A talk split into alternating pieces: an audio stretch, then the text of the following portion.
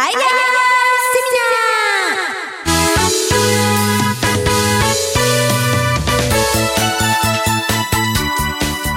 この番組は証券コード7893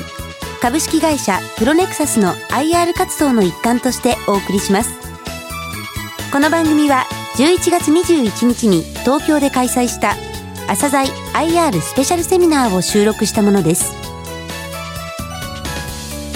えー証券コード7893東証一部上場。プロネクサス IR プレゼン。株式会社プロネクサス取締役執行役員社長室長大和田正弘さんです。どうぞ大きな拍手でお迎えください。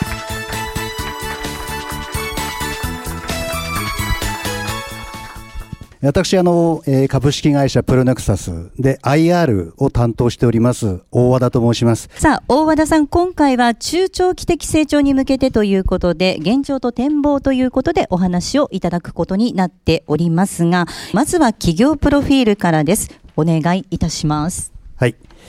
多分あの、えーいろんな会社から、えー皆さん株主向けの通知、えー書類等を、えー受け取ってらっしゃると思うんですね。招集通知は、えー法律で決められた、えー上場会社が株主さんに、えー必ず開示をする、お届けする義務の負っているものでございます。えーこういうものの政策を皆さん当然やられるわけですが、えー様々な専門的な要件であったり、えーそれから制度の合致ということ等がございますんで、私どもがバックヤードでいろんなあのサポートをしております。えーそういうサポートをした結果としてこういうものが作られて皆さんのお手元に届くという関係でございます。こういうものや、えー皆さんがウェブ上でご覧になる、えー決算単身であったり、えーエリネットという仕組みで、えー金融庁に開示される有価証券報告書、えーこういったものの制作もシステム絡みで、えー様々なサポートを行っております。えこういったあまり知られてませんけれども、皆さん投資家の方々と大変に馴染みの深い裏方で仕事をしている会社ということでございます。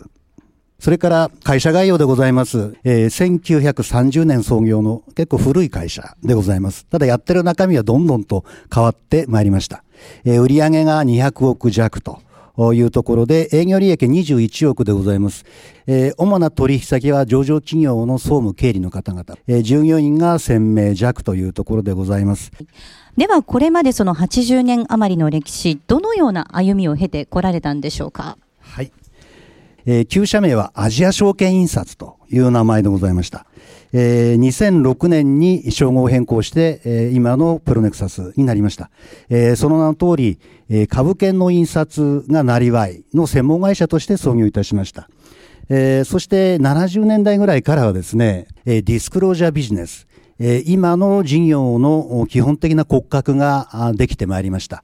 え商法、まあ今の会社法ですね、それから商取法、今の金融商品取引法に準拠して作るドキュメント、書類、この政策支援という分野に入りまして、そして IR、こういった今の事業領域がこの段階でほぼ足元が固まってきたというところでございます。そしてあの90年代から2000年代にかけましては非常に大きな変化がございました。法律が大きく変わった。それから日本のマーケットも大きく変わった。制度が変わった。えーそこに対応するための新しいサービス。えーそれから、えーどんどんウェブ化、電子化が進みましたんで、それに対応した開発というものが私どものビジネスの中核になって、今に至っているという経過でございます。はい。制度の変化とともに発展をしてきたということなんですが、では、売上高の比率見ていきたいと思います。どのようになっているんでしょうか？上場会社ディスクロージャーという私どもの中心部門ですね。それから、これが4分の1ぐらい占めますけれども、上場会社の IR。この2つで70%ぐらいですね。の割合持っておりますんで、えーこれが私どもの中心。そして、えー残り4分の1、今日28%占めますのが、金融商品ディスクロージャー。これはあの投資信託、それから J リート、えーこういった金融商品も同様に開示の義務がございます。えーそのためのサポートを行っております。そして残りの2.4%がデータベースに関わるう内容でございます。では、それぞれ細かく改めてご紹介をお願いいたします。えではまず一番大きな部門であります上場会社ディスクロージャー。私どもの売上の半分弱でございます。株主総会の関連、えー招集通知ですね。えー今はどんどんカラー化が進んできました。えそれから記載する内容もどんどんどんどん変化をしてきております。えそういう制度の変化、えそれから投資家さんのニーズへの対応ということをえ各社さん考えながらですね、え政策をしております。そのえ様々な、あえある意味は指導をしたり、ある意味サポートしたりということをやっております。えそれから、え有価証券報告書決算端子。これは電子データとして提出をします。印刷物ではありません。えー、我々印刷業の中に、えー、カテゴリーとしては入りますけれども、えー、これは全く印刷ではない、えー、ウェイトが今、えー、徐々に上がってきております。えー、こういったあの書類は、えー、実はお客様から原稿をいただいて、それを印刷するとか、組版をするっていうものでは決してございませんで、えー、お客様がご利用いただくシステムを我々が開発をしています。それは、えー、その時々の制度にきちんとあった、えー、そして電子的に、えー、誤りのない、えー、そして様々な厳しい基準に適合するデータというものを作る必要がありますので、え、それをこのシステムの中で、え、確実に作り上げられる。えそのシステムを我々が2002年から、えずっと開発提供しております。えそこで出来上がったものが印刷物になったり、インターネットで開示されたりということになります。で、それ以外に、え上場する、あるいはそのファイナンスを行うときに、え企業さん、えこれも法律で決められた書類がございますんで、その政策の支援も行っております。これがまず上場会社ディスクロージャーでございます。それから上場会社の IR、えー、株主総会が終わった後で送られてくる株主通信であったり、えー、もうすべての上場会社さんがお作りになっているホームページの IR サイト、えー、この、えー、制作なども行っております。英文 IR というのがございますが、海外の投資家に向けて英文の開示を行うということが非常に今ニーズが上がっております。えー、こういうツール作成も支援しております。株主総会に関わる、えー、様々なツール作成も行っております。まあ、これらが、えー、上場会社向けサービスというものの概要でございます。それから次に、金融商品ディスクロージャーというところでございますけれども、私どものお客様である投資信託の運用会社さん、がお作りになって、皆様にご覧いただくために提供されているわけですけども、届出書であったり、目論見書であったり、運用報告書であったり、それから販売用の資料、それからホームページ、えこういうものの制作も私ども受託をしております。J リートも今大変な勢いで伸びております。えここに関わる様々なツール作成も請け負っております。えそして、えこういうツール作成もシステムで私どもがサポートする、そういう時代に入ってきております。それからデータベース4つ目ですけれども、もともとは有価証券報告書、それから決算端子、こういったあの書類を過去40年分くらい、私ども蓄積をしまして、いろんな検索ができるような機能を備えたデータベースサービスを提供しております。こういうサービスも私どもの新しい仕事として、この10年ほど少しずつですけども積み上げてまいりました。では、市場環境について教えてください。えー、上場会社の総務経理の方々が私のお客様。したがって、上場会社の数が増えると私どもの売り上げが増えます。えー、少なくなると減ります。これはもう当然の設理なんですが、えー、ピークは3940社ございました。今は3546までですね、約400社も実は減ったんです。で、その数字がようやく下げ止まったなというところ。これがあのポイントでございます。IPO する数よりも廃止する数の方が圧倒的に多かった時期が続いたんですね。IPO の数が上回ってきた。すなわち、えー、上場会社の数がですね、えー、これから少しずつ増えていくというトレンドに今ある。これは特徴的なところでございます。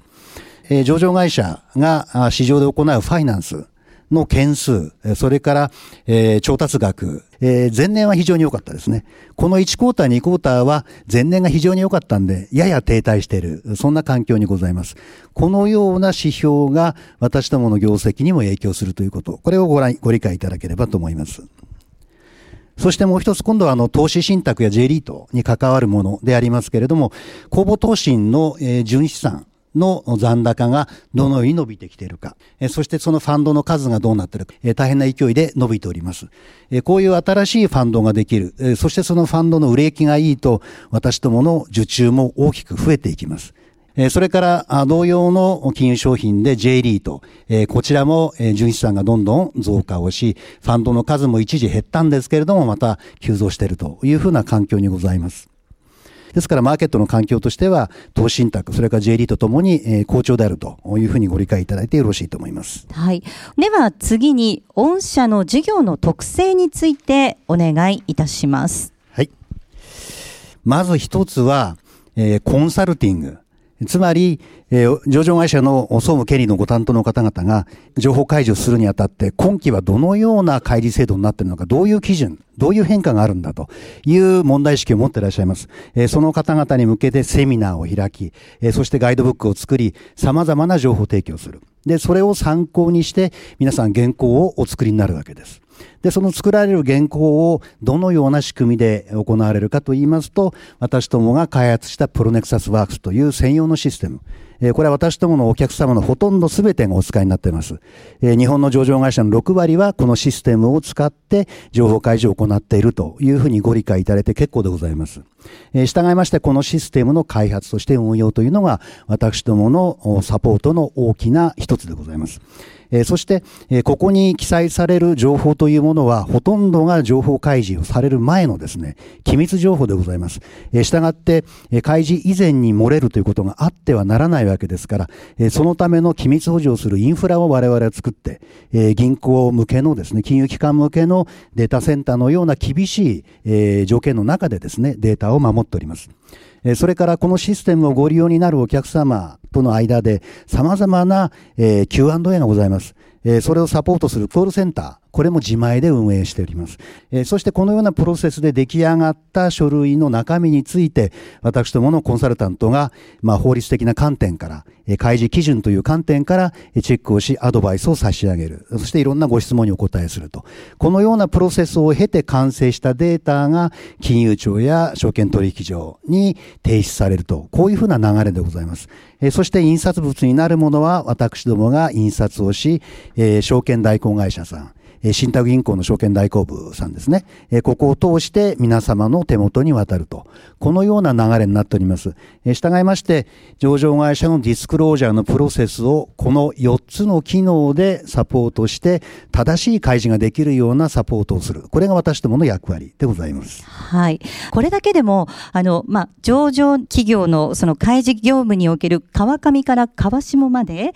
幅広く対応されているということですので、これ、高度なノウハウですとか、専門知識っていうのがかなり必要になってくるのかなと思いますが、どうでしょうか？はい。コンサルティングの部門に、えー、80名ほどの専任者を私どもは、あの、抱えております。えー、それぞれ、あの、公認会計士であったり、えー、証券取引所、あるいは金融庁、えー、こういった、あの、制度の側から見てた方も、えー、おりますし、えー、それからの上場会社で実際に会処理を作ってきた。という人たち、それから証券代行の方々、それから金融機関の方々、えそういう開示に関わるえ様々な経験を持っている人間、えそしてえそれ以外に新人も私ども鍛えていきますから、えそういうふうな形で専門性を持ったえスタッフを持っているということが、これが、まあ、ある意味、なかなか他業界から入ってきにくい参入障壁の一つかなというふうに思います。それからこのシステムも、あの、一般的な、あの、業務系のシステムではございません。えー、開示に特化した、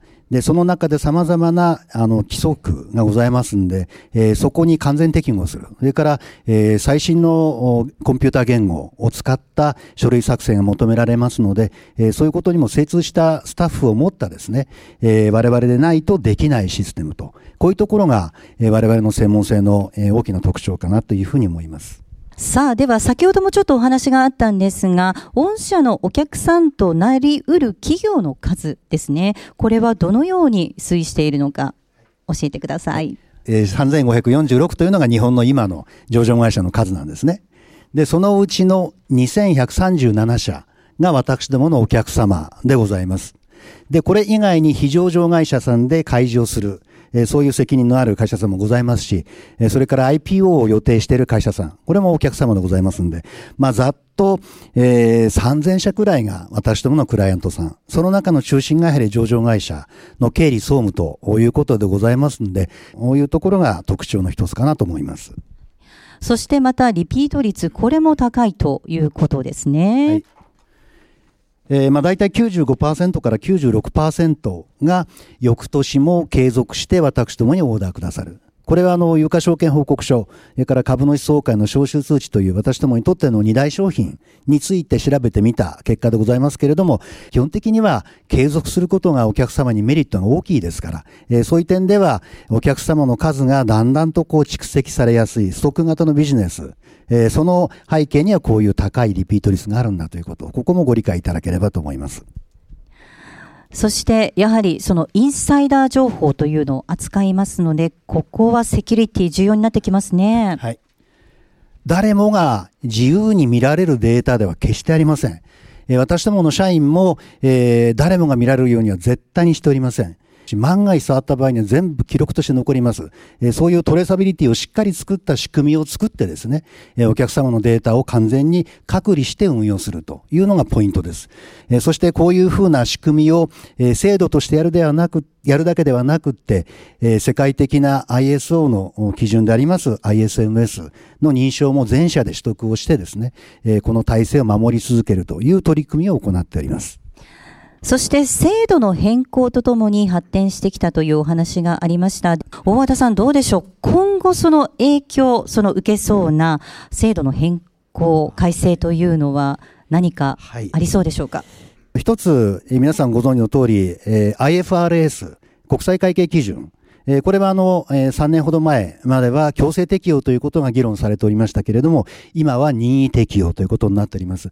ただ、やはり国際競争力をつけるという点においては、国際会計基準に沿った開示が必要と考える会社さんも今、出てきております。40社ぐらいが、この IFRS で開示していると思いますけれども、その7割は私どもがサポートをしております。これはあの、開示の内容が大きく深くなります。それに伴って私ども受注ボリュームが増えていきますんで、まあ、この辺はあのプラス材料になってくるかなという気がいたします。えそれから、えマイナスの方向で言いますと、え投資信託の運用報告書がこの12月ぐらいからですけれども簡素化されます。えー、強制的に全てのお客様にお渡しする、えー、報告書は、えー、薄くすると。えただし、え詳細欲しい方には、え PDF でお届けをすると。まあ、こういうふうな仕組みに変わるんです。えそういうものが、え投資信託の売り、関連の売り上げにマイナス影響をもたらすということが想定されます。えそれからもう一つ今度は J リートの分野について言いますと、えまあ、最近上場しましたヘルスケアに関するリート。それから、え将来的には公共インフラもリートの対象になるということも今、議論、検討されております。えー、こういうふうな新しいリートができますと、私どもリートの世界では大変に高いシェアを持っておりますんで、えー、これもまあプラス要因として働いてくるんではないかなというふうに思います。はい、さあ次に業界の特徴とも言えるんではないかと思いますが、これ収益の季節性がということですね。はい、第一クォーターが、えー、大変に大きなピークなんですね。えー、ご承知の通り、日本の上場会社の7割以上が3月が検索期なんですね。そうすると株主総会は大体6月に皆さんやられる。えそれから、え、決算単身、か有価証券報告書。これも、え、第1クォーターの間に皆さん提出されます。したがって、最も多くのお客様からこういう開示のオーダーを第1クォーターに集中して受けるんで、それで私ども1クォーターの売り上げが増えると。えそして、え利益的にも、やはり利益性の高い、えアイテムが多いもんですから、1クォーターに利益が集中して、年間の通期利益以上の利益を1クォーターで、え稼ぐということがございます。え従いまして、あの、1クォーターの決算だけ見てですね、あ、今期のプロネクサすごいっていうふうに思わないでいただきたいと思います。これはそこに寄ってるというだけでございます。えその辺もぜひご理解をいただきたいと思います。はい。さあ、では実際にその業績ということで見ていきたいと思います。えー、今年の3月終わった期のですね、業績の概略でございますけれども、えー、売上高が久々に10%以上のプラスになったと。これあの、マーケットが非常に良かったと。投資信託が大変な勢いで増えました。リートも大変な勢いで増えました。えー、この影響が大きかったですね。えー、それからその結果として営業利益も15%の増加。え、ということで、え、大変にいい決算を前期は迎えることができました。一番特徴的なのは金融商品ディスクロージャー。投資信託 J リート関連が前期に対して10億円以上の増収になったということ。え直近の第2四半期、え9月末の決算につきましてでございます。え売上高は7%伸びました。これあの、基礎の予想も上回りました。で、営業利益については、え、若干マイナスになりました。前期に対してですね。ただ、まあ、予想の利益水準はちょっと上回ったというところでございます。じゃあなぜ売上増えて利益は減ったんだというところのお話に入ります。えー、今期は前期に対して4.8ポイントも原価率が上がってしまいました。じゃあこれはなぜかと。えー、新しいエリネットに対応するサービスと。プロネクサスワークスというシステムを私たちは作ってお客様に提供しています。で、今回、え、新しい制度に変わりまして、そのためにいろいろなデータを作り直さなければならなくなりました。それからそのシステムの開発に20億円ほどのですね、設備投資、開発投資をこの2年かけてやってきました。その償却費も増えます。それからそのシステムを運用する、保守をする費用も増えております。こういった新しい制度に対応するためのシステム関連コストが大きく、増加したということが一番の要因でございます。では続いて今後へ向けての戦略です。お願いいたします。はい、こういう上場会社のディスクロージャー、それから投資信託等の金融商品に関するディスクロージャーの支援会社でありますけれども、よりお客様の上流に向かってですね、サポートの領域を広げようという活動を第一に行っております。それがこのシステムの領域でございます。もともとプロネクサスワークスというシステムは、えー、最後の情報開示の出口の文章を作る仕組みなんですね。ただ、そこに至る前に、皆さんご承知の通り、えー、企業が、まあ、連結決算を行い、えー、その決算のデータが確定します。その確定したデータを開示用の書類に展開していくわけですけれども、その展開のプロセスというのは、経理部の皆さんが、エクセル上でもう必死になって作っている部分が非常に多いんです。もちろん、えー、そこをシステムで、え、カバーしているところもありますけれども、多くの企業さんはエクセル上で大変な苦労をされております。で、そういうものを、え、合理化する仕組みとしてワークスアイというシステムを私ども提供しております。これを使いますと、す、え、べ、ての決算データではありませんけれども、その中の主要な部分はですね、えー、この仕組みを通すことによって自動的に決算のデータが開示用のデータに展開されて、このプロネサスワークスに自動的に挿入されてきます。えしたがって、えその過程がシステムで保証される。ミスがなくなる。それから変わった時にはすぐに展開できると。こういうふうなメリットが出てきます。えそれによって経理の方々の業務負荷を軽減して、え精神的にも、えもう少し楽になっていただくというふうなことができるわけです。まあ、このような、え企業の開示から、え決算に近づく方向の上流をサポートする。というふうな動きですね。投資信託の書類作成支援。え、ここは、え、ファンドの書類はいろんなものがあります。え、ただその中に共通する部分が実はたくさんあります。えそういうものを一斉に更新をするとか、様々な効率化のための、機能を盛り込んだシステムを私ども開発をして、え投資信託の運用会社さんで使っていただいております。これもやはり、書類の最後部分ではなくって、前工程まで遡ってサポートするという動きをしているということです。それから J リートに関して言いますと、え、不動産物件の運用収益がどうなるかというシミュレーションであったり、様々な業務系の管理機能が求められます。え、そういうものも私どもがシステムを作ってですね、提供し、サポートすると。このような形で、え、お客様にシステムを通して、えより多くのご満足いただけるような深掘りをしていくというのが一つの方向でございます。それからもう一つ今度はあの、ウェブですね。どんどんどんどんインターネット化が進むと。ただ、実は印刷のウエイト全然下がってあの印刷の量は全然下がってないんです。あの、やはり依然として紙の持っているメリットっていうのはあります。えそれが一気になくなるということはございません。ただし、えウェブ化どんどん進みます。で、ウェブによってよりメリットも大きく出てきますんで、えそのために IR サイトを、え私どもが構築をして、えそしてお客様が開示をすると、えそれをそのまま自動的に IR サイトに反映させる。えつまり更新をする。えこういうふうな、えバックヤードのサービスも私ども提供しております。それからこういう分野での実績が評価されて、ホームページ全体を受託するというケースも増えてまいりました。J リート上場している J リートの90%以上は私どもがサポートしております。J リートこれから大きく伸びていくマーケットであるというふうに思っております。これはあの、国の制度の後押しもあってですね、リートがこれから伸びていくというふうに見ておりますし、その中で私ども高いシェアを持っていることが、これからのプラス要因になるんだということで一生懸命この分野についても新しい制度の研究等を行ってですね、この高いシェアをキープできるように頑張っております。あの、今までの説明は、えー、我々が自助努力でやってきているところであります。で、ここからは、えー、外部の力もお借りしながらですね、えー、領域を広げている、えー、その例でございます。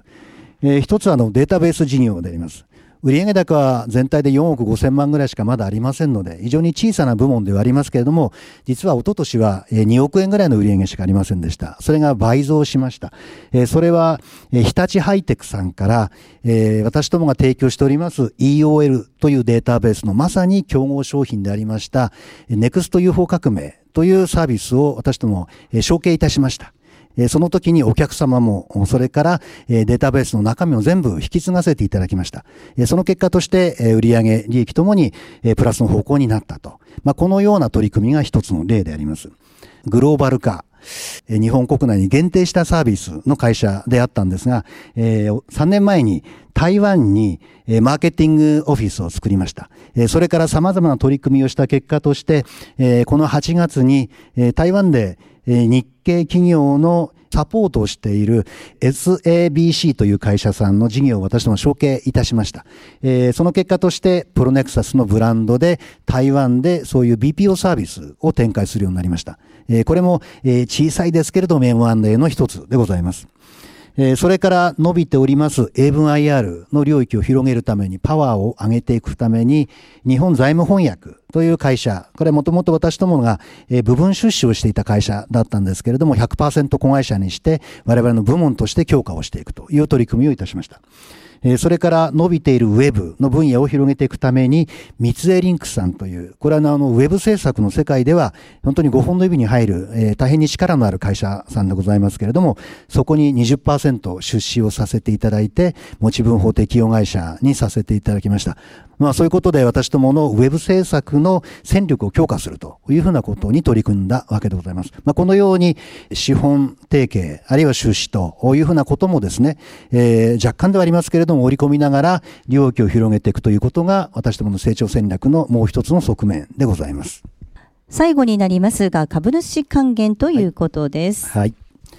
えー、この3期続けて、えー、当期利益を上回る、あるいは同等、まあ、今期ですともう、倍以上のですね、えー、株主還元を行っているというところが特徴でございます。あの、もう皆さん、あの、今朝の日経でお読みになっていると思いますけれども、一面トップで利益の大半株主配分と、まあ、こういうふうな株主還元に対する取り組みは私とも同じ観点でございまして、やはり、えー、利益を株主に対してしっかり還元していくということは、えー、ある意味成熟段階にある私どものような企業にとっては、えー、重要な役割だというふうに思っております。えー、そこをこういう形で表しております。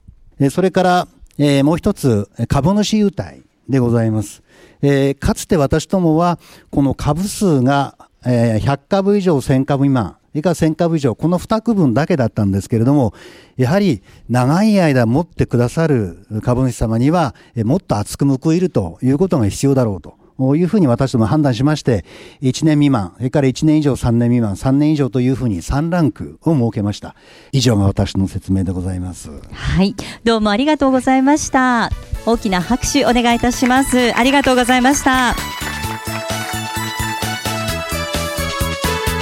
この番組は、証券コード7893株式会社プロネクサスの IR 活動の一環としてお送りしました。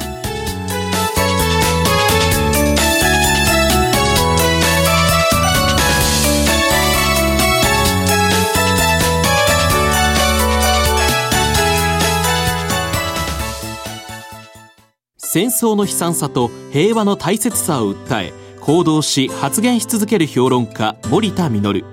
82年の生涯を振り返り人の絵にしと平和への思いを綴る。森田実の一期一会。本体定価1550円で絶賛発売中。第三文明社。桜井英明泉元樹の銘柄バトル11月号。英明株の学校123講師陣がズバリ提示。年末と2015年に向けてぜひとも買いたい売りたい株はこれ。11月28日発売。DVD およそ60分。お値段は税込8640円。送料500円。詳しくはラジオ日経ネットショップサウンロード。または電話0335954730まで。スマホナンバーワンメディア。日々進化を続けるスマートフォンの今と未来をお伝えします。放送は毎週木曜夜10時です